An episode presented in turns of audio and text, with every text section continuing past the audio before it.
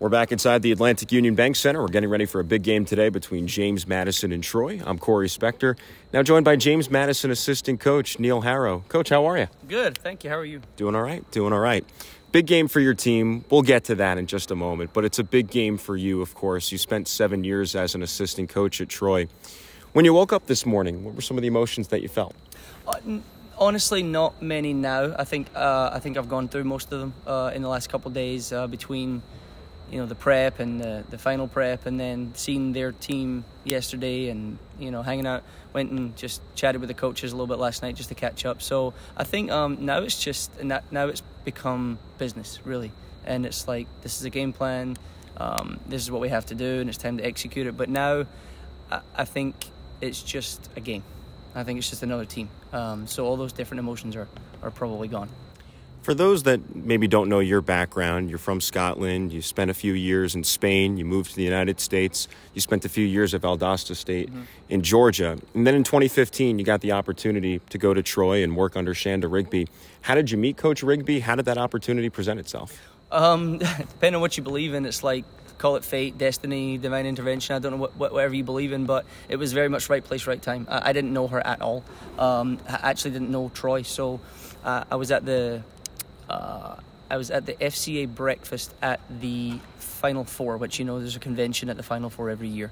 Um, I can't. I think we were in Tampa that year, and I, I, just happened to sit at her table where she was having breakfast, and I introduced myself to her and Kayla Ard, who's now the head coach of Utah State. Um, that used they're very close, and Kayla used to work for for Coach Rigby, um, and we just we just talked basketball, and I didn't know she was looking for an assistant, and she didn't know I was looking for a job, and it just kind of um, naturally kind of flowed together, and, and we hit it off, and uh, and and the rest is kind of history. I ended up getting the job. You got the job. You end up winning three Sun Belt tournament titles. What makes Coach Rigby an effective leader? Wow, um, I think uh, extremely competitive, and she's a very nice person, very sociable. But deep down, there's a there's a she's very competitive, um, which is, I think all good leaders have. You know, especially in sports.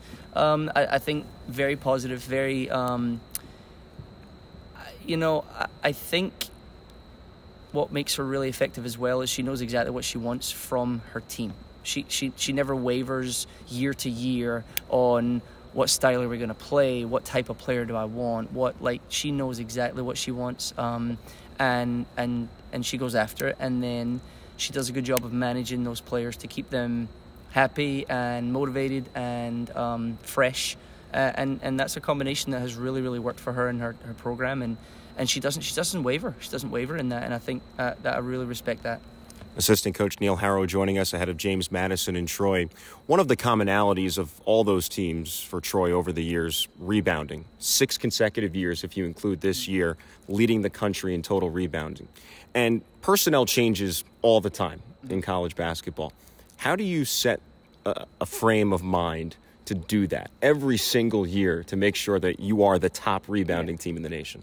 Uh, some of it is, is how you recruit. You, you can't, you know, you, have to recruit people who are physically able to go and rebound outside of their area. What uh, I like to call it like um, get some rebounds they're not supposed to get. So lots of people can box out and go rebound, but not many people can go pursue a rebound outside of their area. Um, and I think so.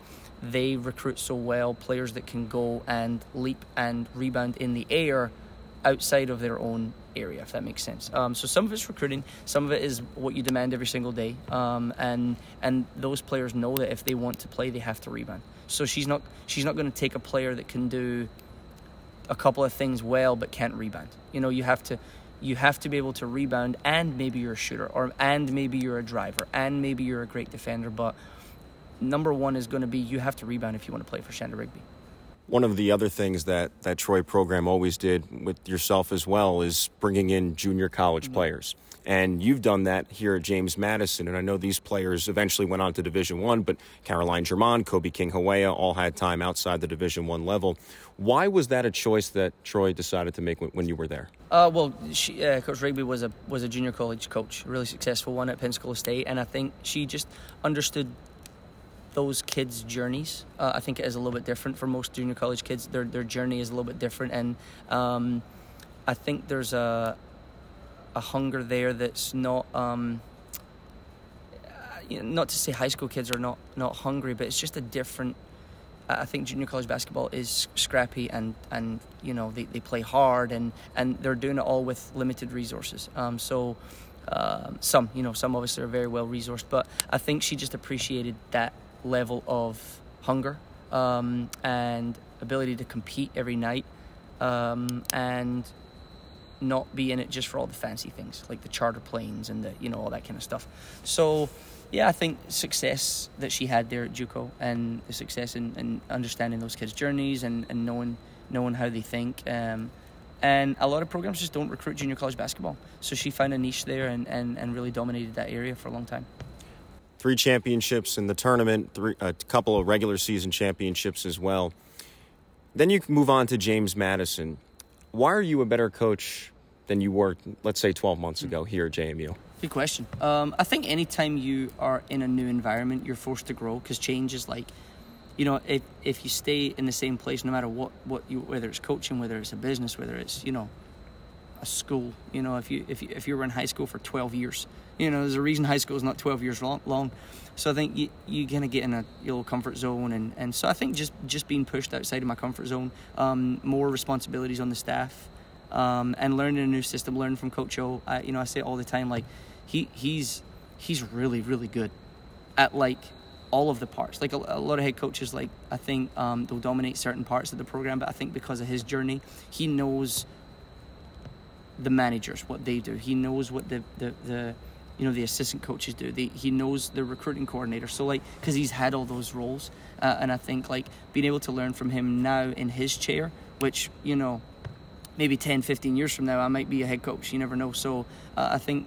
Uh, just being able to learn a different style of leadership and a different style of how he runs his program and the culture and how we recruit um, just gives me perspective, uh, and and that's that's really really valuable. Neil Harrow is with us, James Madison and Troy coming up at the top of the hour. So, of course, you're very familiar with what they try to do. They only have six returners from last year's roster. Mm-hmm. And one of those new players is Nia Daniel. And I'm sure anytime when a player starts their career at North Carolina, ends up at Alabama, and then finally finds their way to Troy, it opens up some eyes. What does she try to do? How do you game plan against what she tries to do today? Uh, great, great guard score. Uh, in our conference, I think she's one of uh, one of the best guard scorers, um, and I think her Nia is a Power Five player. Like there's no there's no doubt, and I know her journey at the Power Five level didn't work out the way she wanted, but she is that level of basketball player, um, and she's proven it. You know her numbers are good, her percentages are good, uh, and I think she just gives a level of ability to get a bucket that uh, the Troy guards in the past haven't been as uh, maybe consistent as her. Um, so it, it just gives them a whole like like I know she was a really really big target. She was a big target the first time for them, and and uh, coming out of junior college because she was a Panhandle Player of the Year uh, for at Gulf Coast, and then she she was a target for them then, and then went to Alabama. It didn't work, and was still a target. And she just fits.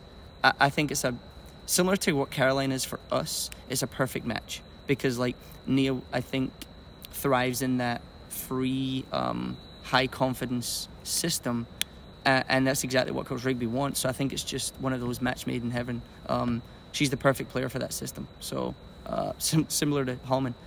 Um, so I think you know how do you, how do you guard her? You, you you try and make it hard, just like anybody. You know, um, she's their leading guard scorer, so you you know you, you have to mix things up and you have to um, make it hard for her. And uh, honestly, a little bit of luck. You you hope she doesn't, you know, get hot because if she does, you know, she's a real handful and she's hard to stop. So a little bit of luck, a little bit of strategy, and a little bit of you know everything mixed in. We know today that rebounding is going to be a, a, huge focal point, as it has been the first 19 games this season, especially going up against a team of this caliber on the boards. And Coach O'Regan talked about how in the last game, rebounding was a huge struggle, minus 16 on the boards against Georgia Southern. Let's take that off the table for now. How does your team get back to playing James Madison basketball today? Uh, it's a good question because Troy does a better job of anyone else in the country of not letting you do what you do. Uh, so I think it's a mixture, it's a combination of understanding that we can play with concepts and, and, and know that, hey, when they do this, we just have to do this. And when we have the opportunity to run our stuff, we run our stuff. Um, but it's it, it, it's a little bit of, of both. It's like being who we are, but also understanding um, what to do when they try to create chaos and take us out of our stuff. So, um, yeah, it, it's going to be a healthy balance, I think. Neil Harrow joining us on our pregame show leading up to James Madison and Troy. Appreciate your time. Thanks so much. Thank you so much, and go Dukes. You're listening to JMU Women's Basketball on the Morris Insurance and Financial JMU Radio Network.